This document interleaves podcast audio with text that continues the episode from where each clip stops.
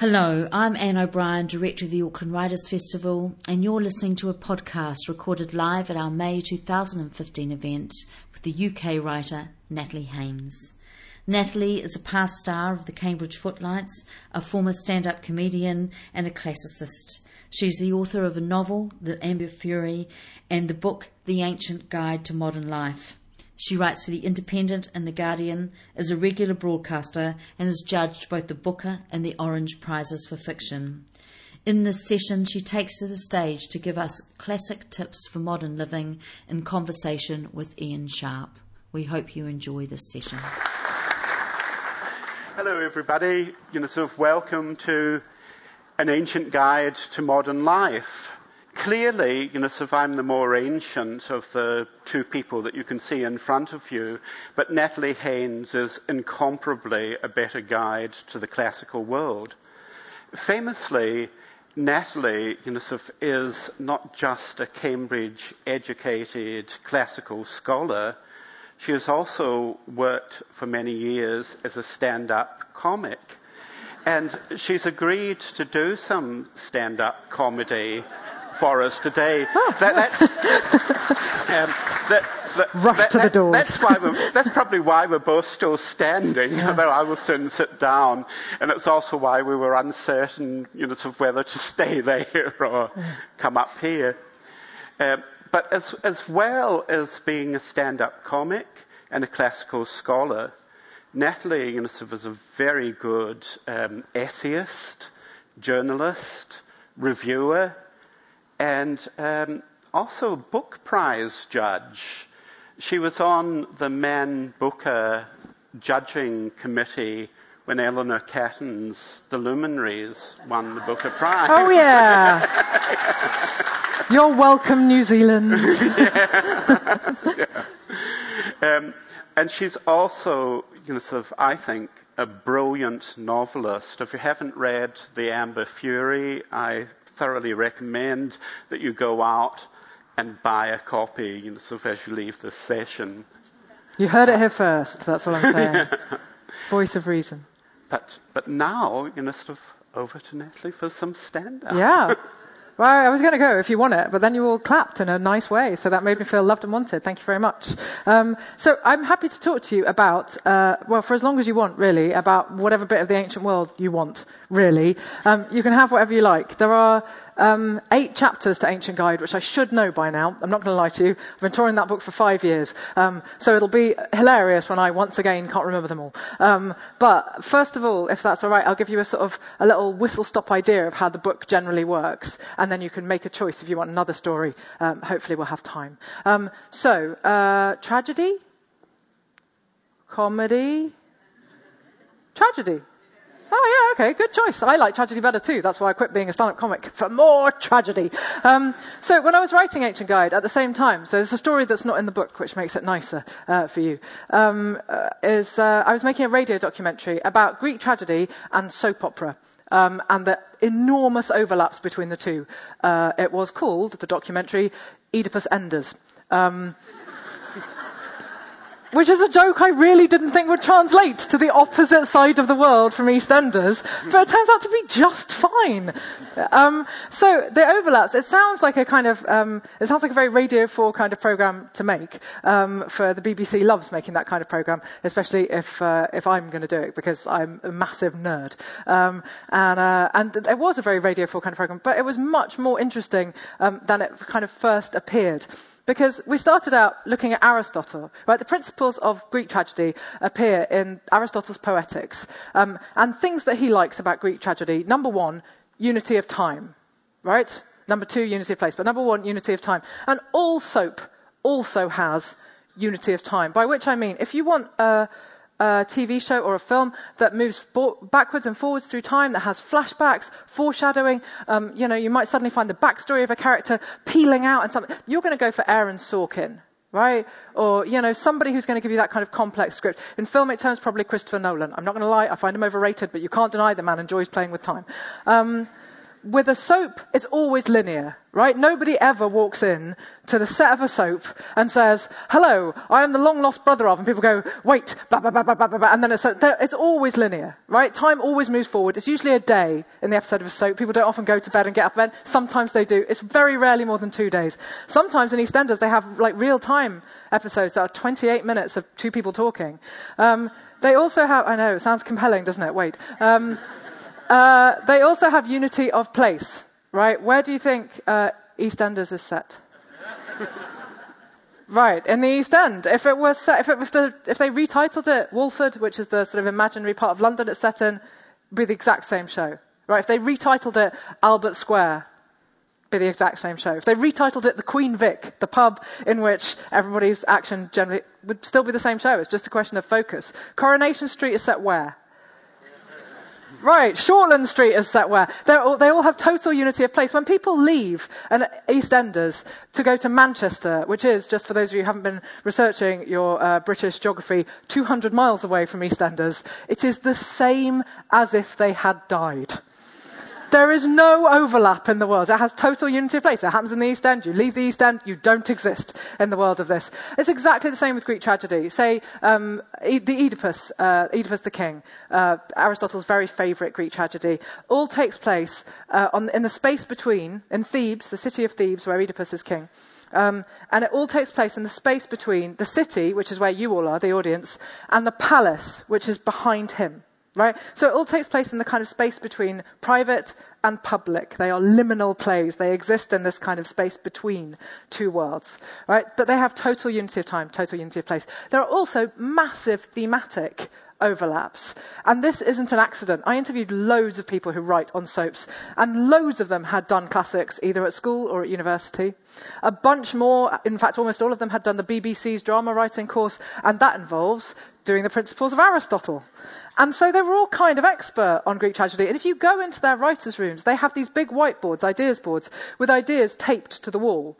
Generally, they've cut them out of newspapers, and they're pretty much always tragic, right? Usually, it's a woman who inadvertently gets drunk and you know drives over her own dog, um, and then no, don't be sad. it's an imaginary dog. It's all right. He's fine. He gets up. I just clipped him. He didn't even like that bit. He likes three legs better. It makes him more stable, like a stool. Is it all right now? Okay. Uh, poor imaginary dog. So normally I would say child, but I thought you might find that sad. Turns out dog, more upsetting. You and me, of one mind. Um, so they have an array of tragic stories. Um, but up there, I saw them with my own eyes, index cards uh, with the titles of Greek tragedies. And I spoke to one writer after another and said, you know, what do you use? And this one guy said, I always go for the Oresteia because it's always about intergenerational conflict, right? It's parents against children, children against parents. And that, of course, is, is also soap, right? Everybody in a soap has to know everybody else. That's one of the rules of soap. There's no character in any soap opera who doesn't know everyone else in it. They have to all have relationships that can conflict and change. Right? So, um, anything where you have lots of generations is a good idea. Siblings at war, the seven against Thebes. You really want brothers set against brothers. Anytime you can do that, you're onto a winner. And I said, is there anything you, you wouldn't use? And, and are you really telling me that when you've got the chance you know, to, to try and improve a story. It's the tragedies that you go to. He said, yeah, we sit in the writer's room and someone will say, this plot just doesn't have enough drama. How can we, and I quote, Greek it up? it's like, seriously? Well, what haven't you used? He said, we tried to use the Medea, Euripides' Medea. Do you know this story?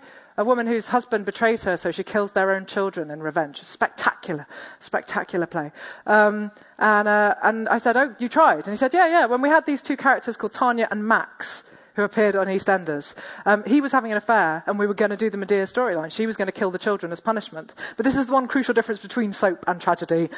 A Greek tragedy, even if you do it quite slowly, it takes about 90 minutes to perform. That's a week's worth of soap. And then you have to come back next week. If she kills the kids, you're going to have to put the character in jail for 20 years. She can't just come back next week dusting herself off. What children? No one remembers. It, it's not an option. I was like, oh, okay. So what did you do when, when, he's, when Max is having an affair and, and Tanya was going to kill the children and then you decided not to do that? What did you do? He said, oh, she just buried him alive. what? Wait, what? Uh, uh, so that's like an inverse Antigone storyline, I think. But anyway, it's nice to know that Greek tragedy has this across the board appeal, I hope, um, because it bothers me that it gets kind of withdrawn as high art, um, when of course it should be art for everyone. You know, Greek tragedies were first performed at the Dionysia, the celebration, religious festival of Dionysus. And Dionysus, of course, is the god of theatre, but he's also the god of wine.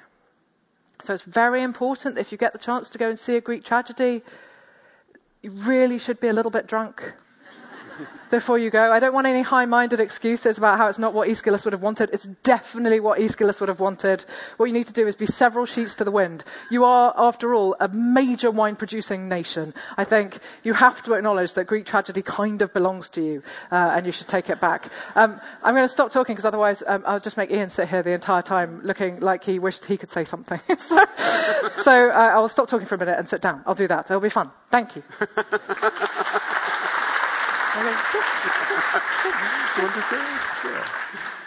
Um, well, I mean, one of the obvious questions, Natalie, is how did you become so interested in the classical world? You know, so did you always love Greek tragedy? And, yeah, yeah, I yeah, did. As a I- child. Yeah, well, I didn't start reading about children murdering parents until I was a little bit older than, you know, made my parents uncomfortable. Um, I think that was for the best. Uh, yeah, I was really lucky. I got taught it from the age of 11 at school. Um, so I had a very good Latin teacher um, who found he was very had a very dry sense of humour, um, and uh, he was just delightful. And then as soon as I could take up Greek, when I guess I was 14, I took up Greek. Um, and, uh, and my, I was really lucky with my set text. I got Aeneid 4 for my uh, A level in Latin, so when I was 17 or 18. Um, and I got uh, Iliad, I think, Iliad 6 and 7 um, for Greek. So I was incredible. And, and this Plato Symposium, I got just brilliant texts. It was very hard not to be thrilled by them. So yeah, it, it had me at hello. Classics had me at hello. I'd, I'd like to just ask the audience something. You know, so are there many people in the audience who have had a similar educational background to that of being sort of steeped in the classics from a young age? If, if you have, could you raise your hand? Come on, classicists for the win. Yeah, yeah. Because I was here doing a, the school's day on Thursday, and it, this place was packed out with unbelievably polite children.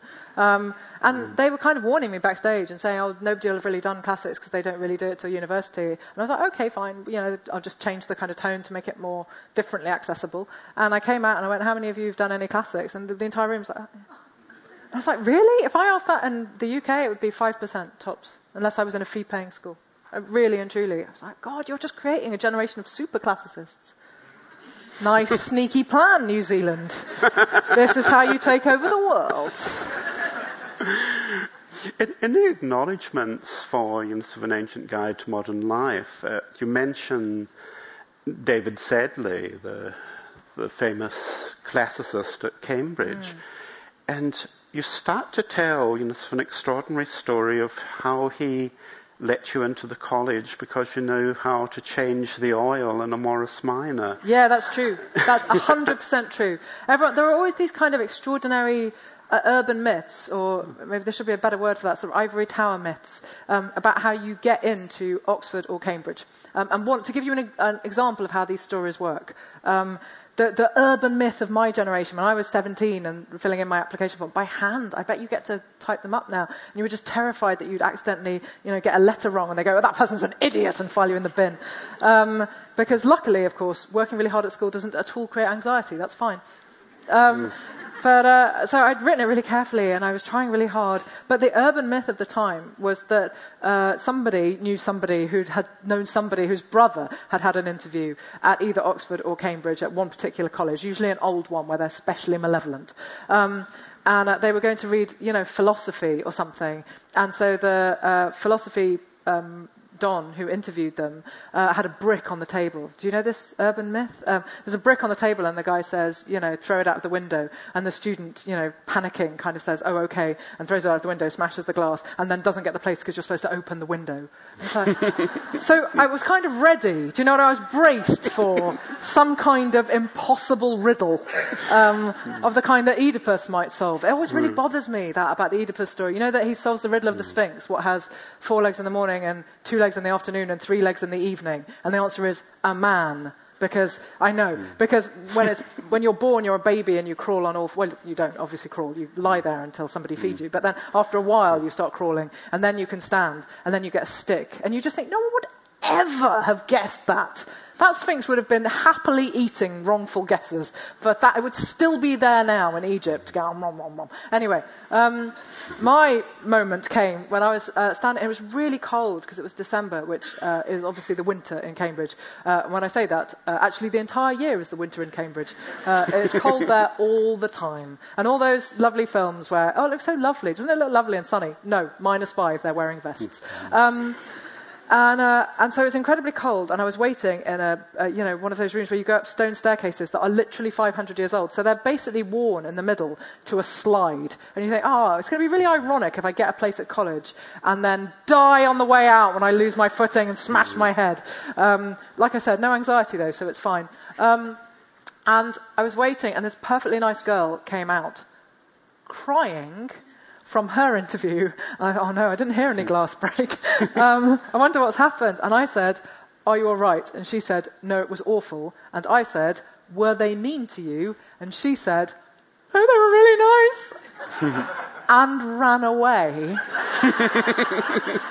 and so I sat there feeling colder and colder and thinking, I just. Uh, and I walked into this office, and David Sedley, who is I, I did not know then, but the, one of maybe two of the most brilliant uh, Hellenistic philosophy experts in the world, um, was sitting there. I, I, had no idea who he was. Um, and uh, he was sitting there with a sort of slightly impish expression. And he looked at my form, which I had very carefully, you'll recall, hand filled in with my best handwriting, which is still awful. In case you want me to sign a book, I'm telling you now. Um, and uh, he said, There's one question I've been burning to ask you since I saw this form. And I went, Okay, mm. waiting for the tears. Um, and he said, how do you keep a 1959 Morris Minor on the road? And I was like, seriously? We're talking car maintenance? that I can do. Because yeah. I had bought, the year I turned 17 so I could learn to drive legally, I worked all summer and bought my first car for £795. Um, so what is that? $1,600. Um, and uh, it was twice my age the year I bought it. Um, and the year that it went to live on a farm, which was a very sad time for everybody that we don't like to mm. discuss. The year they went to live on a farm, uh, maybe three years later, um, when the man came to take it to the farm, um, he kicked it at the, on the mudguard, and the whole, it was so rotten, the bottom was so rotten, that it collapsed onto its own wheels. My mum was like, I'm really glad you're not driving that. Uh, I wonder when that was it. We found a biscuit tin welded into the floor. I mean, really. Um, but actually, of course, I thought at the time he was demented. Um, and talking about car maintenance, wasn't it? But now I think it was quite a good question, really. He wanted to know that I was passionate about something that was essentially, you know, fairly abstruse. He wanted to know that I cared enough. There was no need in the 1990s to learn how to fix a car that had been built in 1959. It was clearly something, it was just knowledge for the sake of it. And I suppose mm. that's actually the kind of person you probably would want studying classics. Well, I hope so, because he got me so too bad. How, how did you get involved in stand up comedy? A handsome man. A handsome man. the, big, the undoing of so many people. A handsome man. Not the handsome man who is with me tonight, brackets, the good one. Um, but uh, uh, uh, an early draft of the handsome man, let's say. Um, and it, oh God, he was so beautiful. I mean, he mm. really, properly Adonis beautiful, to give him his full classical mm. due. Um, and I, he was a friend of a friend of mine. He was studying English, and I was studying classics. Um, and she uh, is now a very successful radio presenter. Um, uh, she knew that I, re- I really liked him, um, and so she invited me along to a party. Um, and he was just heart, he was just heart-stopping. Um, and uh, we were talking, and he said drunkenly, "I think you're the funniest girl I've ever met." And I went, it's not, it's not quite prettiest, is it? I mean, it's a start. it's, it's not necessarily the ideal start. But I was so keen to see him again that I said, "Oh yeah, we should write something for Footlights." love me, love me. Um, and uh, so I said, "Oh yeah, we should write something for Footlights, the Cambridge kind of comedy society." And uh, and he said, "Yeah, yeah, that'd be really great." And then, sorry, we copped off, um, and it went delightfully. Uh, and then a couple of days later, he turned up at my room and he had written a sketch, which was abysmal. And I thought, oh, I can't possibly go to an audition and and do this. That would be mortifying. So I was like, oh yeah, I'm working on something too. Um, and, uh, and so I hand wrote, uh, I still do handwrite when I write stand up at all. I still do write it by hand. It's the only thing I still write by hand. Everything else, tap, tap, tap, but stand up like this. Um, so I handwrite a stand up set. And then there was an audition for Footlights on the Monday, I think. I mean, literally four or five days later. And he romantically walked me to the audition so I couldn't romantically run away. and then I got auditioned by, oh, Robert Webb. Do you get Mitchell and Webb? Here, yeah, so Yes. Robert Webb uh, auditioned me, um, not in a euphemistic way, actually. Um, and uh, I was busy involved with the other man. What kind of woman do you think I was? Um, and uh, and uh, and they gave me, the, and it, it was like, oh, it's like the. I've never taken heroin, but I imagine walking out on stage in front of 227 people who laugh at every moment that you were hoping they would is a lot like taking heroin. It was just we and he and I dated for I think five weeks, and then he broke my heart into a thousand shards. And 13 years later, stand-up comedy had you know it had totally changed my life. It got me nominated for awards. It you know waltzed me into the BBC. So undeniably, it was the right choice for me. But a handsome man is the answer. Were, were you writing for, for newspapers while you were doing stand up during those 13 years? yeah. So, I mean, about the first when people ask about stand-up, I always say the first five years were the worst, and they were they were terrible, and I was sick with nerves all the time. But then after that, after about after about the first five years, really, of constantly feeling like you might throw up or die, um, it was fine. It was fine after that. uh, so I had more free days, so spending less time being sick, and wishing I was dead. Um, and so, yeah, I did. Um, I did some topical TV show uh, called The Last Word. It was very. I had an audience of about 15 people, I think, um, rounded up to the nearest 15. um, and uh, I did a, a episode of that with a guy called Danny Finkelstein, now Lord Finkelstein, which is frankly ludicrous. I mean, it's not that he's not very brilliant, but it just seems madness. Anyway, um, he was at the time the, the comment editor of the Times newspaper, and um, the humorist who had had a very uh, popular column there for many years, a man named Alan Coren, um, was very ill, and uh, as it became clear, was dying. So I did. I, I took over Alan Coren's uh, chunk of the paper for a year because. The, uh, the person who would eventually take it over, Giles Coren, you'll be surprised to hear, is his son, and, uh, and, and was too sad to do it. So I kind of filled in there. And, you know, it's kind of fun writing for the newspapers. Yeah, I mean, you have to have an opinion on things that you maybe don't always have an opinion on. Think, oh, I don't care, just pick one. yes, I'm in favour. um, but uh, yeah, mostly I quite like it. Uh, I, I should just say to the audience that if you don't know Natalie's website, which is just nataliehaynes.com, it's well worth investigating because Natalie has generously, you know, sort of allowed a lot of articles from the Independent, the Guardian, and the Times to appear on that website. Yeah, it's not completely up to date because the man who runs it um, is my best friend from college, uh, and he's he's on sabbatical this year in America. He's busy teaching, so I have to wait till he comes back to put the most recent ones on because I feel kind of bad writing to him going, "Darling, I know you're busy with your two children and your job, but if you could just do my website in the spare eight seconds of awakeness that you have, that your wife doesn't need you for, that would be great." So it will be up to date soon when he gets back, uh, June, in case you were wondering. not that I've been counting. How, how did your children's book, The Great Escape, come about? By accident. By accident. Yeah, by accident. Um, There wasn't a handsome man involved. there wasn't. There were no handsome men involved in the making of Mm. that book. Yeah, um, which is why the protagonist is a cat. Um, who is quite handsome, though. To be fair, he's very, Very handsome. suave, Yeah, yeah. Well, he is a handsome cat, and he's he's very unlike my own cats. Um, although I'm currently catless. Uh, at one point we had three. My mom and I had three. Um, in case you were wondering about the classics, uh, they were called. Uh, Cassandra and Iphigenia, um, universally known as Cass and Fig. Um, and then we just got used to those. And then a male cat um, who had a limp turned up, and we called him Oedipus the Needy Puss. uh, instantly known as needy, of course. But oh, it was so gratifying. It's like a male one with a limp. It just couldn't have gone better. Um, Oedipus, in case you don't know this, Oedipus means swollen foot. So it's a particularly good. I'm so clever, but it, you know what I mean. It's a particularly good name. Um, but I, so I always loved cats, and I um, just had one of those moments where you sometimes get them when you're trying to write you know, I was on tour and I didn't particularly set out to write a children's book, but the opening scene of that book, which is a little girl called Millie, and she is helping her dad to clean windows. Her dad is far too brilliant to be a window cleaner. Not that window cleaners aren't brilliant, but you'll have to wait and see. Um, but for various reasons, he's cleaning windows at this office building, and she is helping him because it's the summer holidays. Um, and then uh, she doesn't know what they do in the building, but she, something weird's going on. And she's cleaning the doors, the automatic doors. Oh, the trouble I got into with electric doors. Jesus. Um, uh, and uh, she's had to flip the switch on them so they don't open so she can clean them.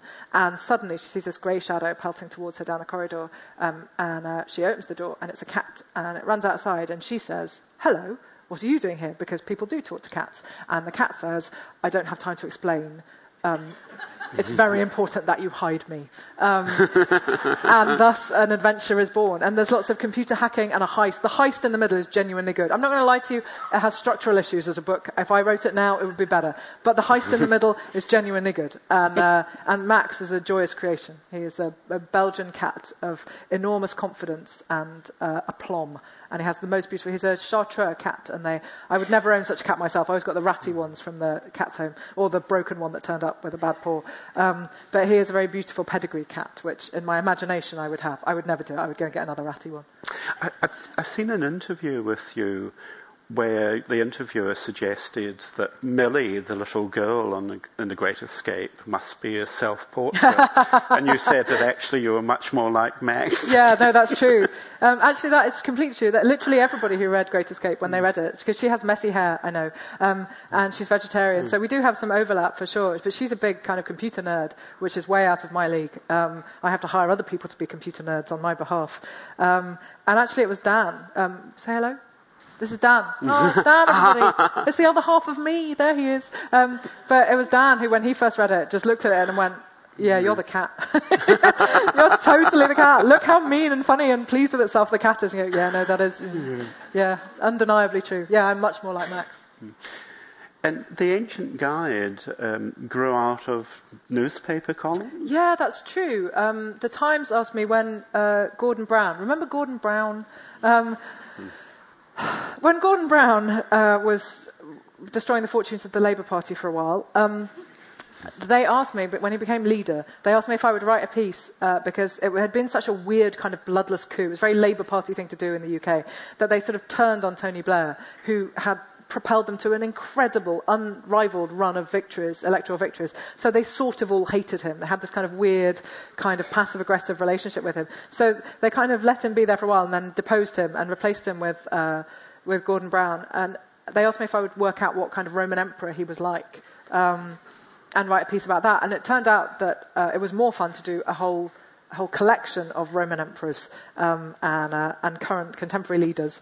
Um, so Gordon Brown was Tiberius because Tiberius was famously kind of diffident and bad at communication and, and antagonized people, um, even though you know he probably wasn't as evil as he is painted by history. Mm. Um, and that meant that he was the direct descendant of Augustus, um, which worked perfectly for Tony Blair because he was the master of spin. You know, Augustus, you know this, right? Uh, Augustus is the adopted son of Julius Caesar. Julius Caesar is assassinated on the steps of a theatre for being a dictator. Augustus comes and does the exact same thing. But he never calls himself a dictator. He calls himself primus inter pares, the first among equals, and somehow manages to rule for 30 something years. A, he's the master of spin over um, actuality. Uh, and so that made perfect sense. And then I went through all the sort of recent contemporary uh, leaders and, and, paired them up. And uh, people wrote into the Times for about three months. It was one of the longest correspondences, um, going, well, it's all very well for you to suggest that this person is Nerva, but uh, why haven't you even considered that this person is clearly Septimius Severus? You Dear Sir, stroke Madam, I'm sure you're right. You're sincerely Natalie Haynes.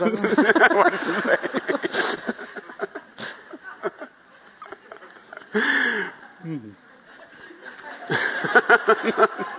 That's how I reply to anyone who writes in. Um, had, had it been a desire for a long time to do a novel as well? Yes, always. I once interviewed, do you know the uh, American humorist Fran Lebowitz? She's very, very, she's almost entirely forgotten because she wrote these spectacular columns in the 80s, 70s and 80s, and then basically had writer's block ever since. Um, she wrote a children's book called uh, Mr. Chas and Lisa Sue Meet the Pandas, I think, about pandas who live in a New York brownstone. Um, a very beautiful picture book. And she wrote these amazing columns, which are full of the most brilliant bon mot. God, I would give a year of my life to have written, Isn't that the story of my life? Always a godmother, never the god. Um, I know, no, I know. Um, and I interviewed her for a radio program. Uh, she's famously reclusive, but there's a brilliant documentary about her by uh, Martin Scorsese, um, which is called Public Speaking. Um, I, I, can do all this on my own. Um, anyway, if it's on Netflix or something like that, should, I, it's a brilliant documentary. She's so interesting. Uh, but I interviewed her um, over the phone for a, a, documentary for Radio 4, and I said, Did you always want to be a writer? And she said, As soon as I realized that books weren't like trees and that somebody had to make them, I wanted to be a person who made them. And it was such a good answer, I've simply stolen it. So, yeah, I always wanted to write a novel as soon as I realized books weren't like trees in some ways, the Amber Fury you know, sort of could have been called an, an, ancient guide to modern life too. You know, sort of, um, yeah.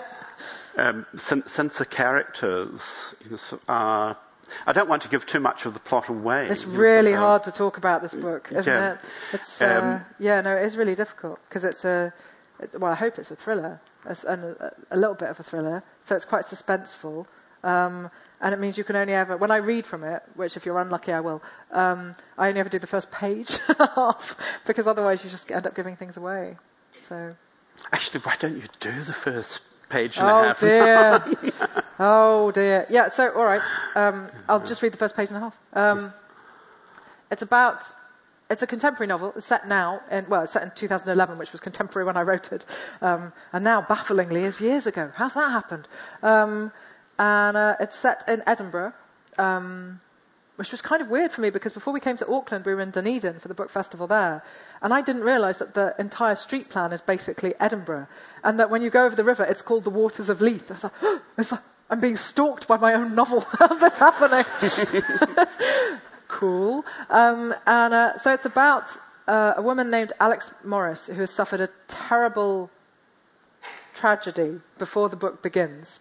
Um, and uh, the one, it's a massive cheat in terms of it's not like a Greek tragedy insofar as it does not have unity of time because there are three timelines in this book. Um, there's Alex's timeline in the present. Um, there's the story that she's telling us from the previous year, and there's a diary entry which runs concurrently. So she suffers this terrible tragedy. She moves to Edinburgh, which is where she had been a student.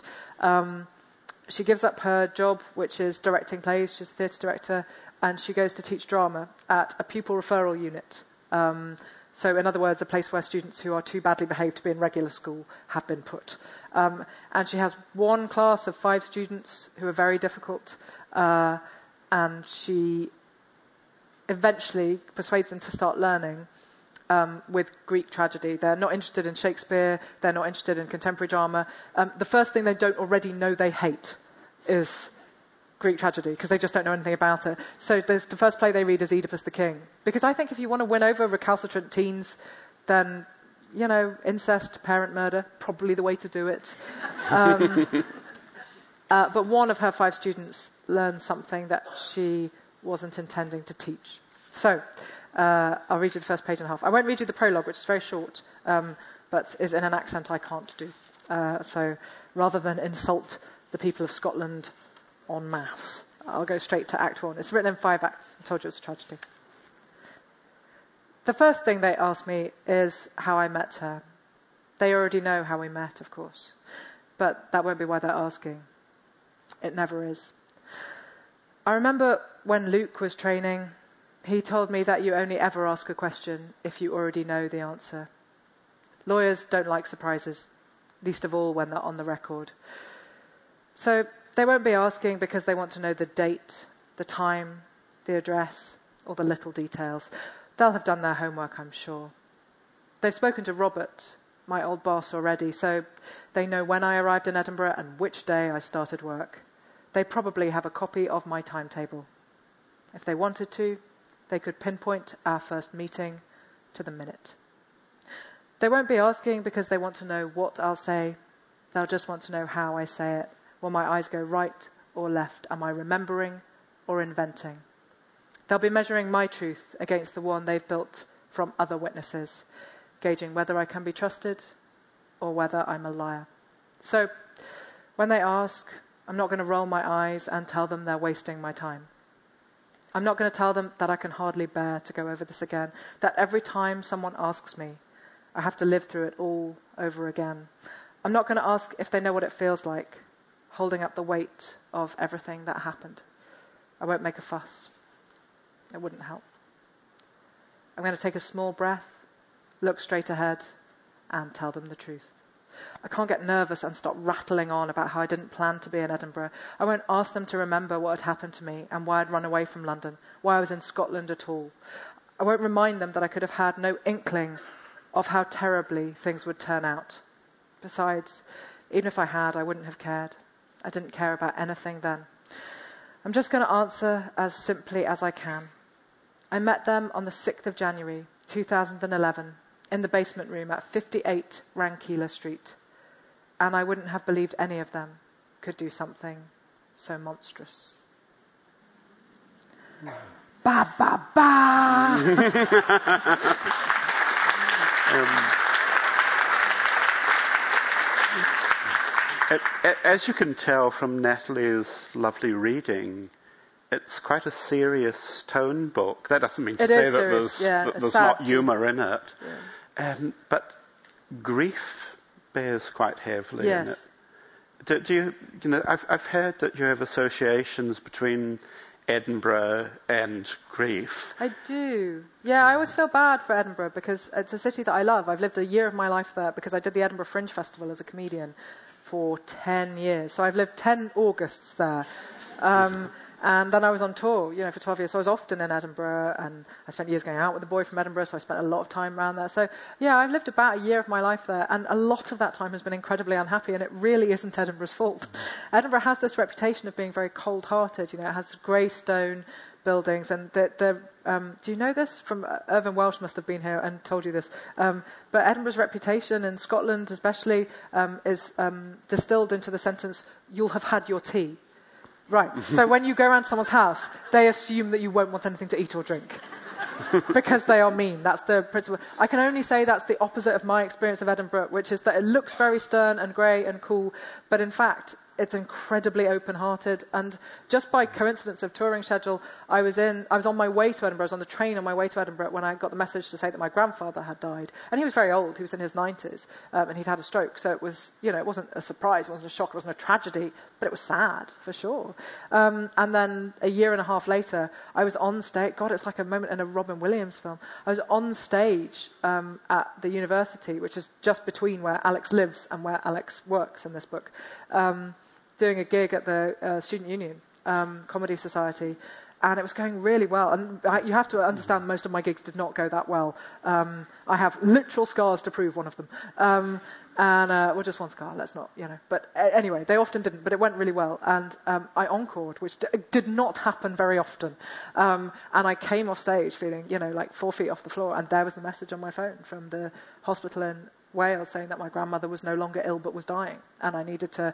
And I remember running across the city to the Stand Comedy Club, um, which is over in the New Town, because uh, in those days people's phones didn't have the internet. I know the past, it was different from now. Um, and so I ran there and they let me into the office, even though it was like midnight or something on a Tuesday night. They let me into the office to, to book an earlier flight so I could get back to see her. So, yeah, and then like a week and a half later, she was dead and, and the funeral had happened and I was back up in Edinburgh staying there doing shows and having the most disastrous gigs uh, in Glasgow, which I don't blame it for. Um, uh, because I just didn't care. You know, it's very hard to be a comedian when terrible things have happened to you. you just don't feel like it. Oh, yay! What, oh, oh. Um, and so, yeah, I do associate it with grief. Undeniably, it's a it's a sad book. I don't. I don't think it has a, a, sad ending, but lots of people do, just so you know. Teenagers generally think it has a happy ending, and so do I, um, but adults often don't you're going to have to read it to, to yeah, interpret that, unfortunately, because I'm not going to give away the end. It's difficult. oh, it's difficult. Yeah. Is it true that the working title for the Amber Fury was Morningside Becomes Electra?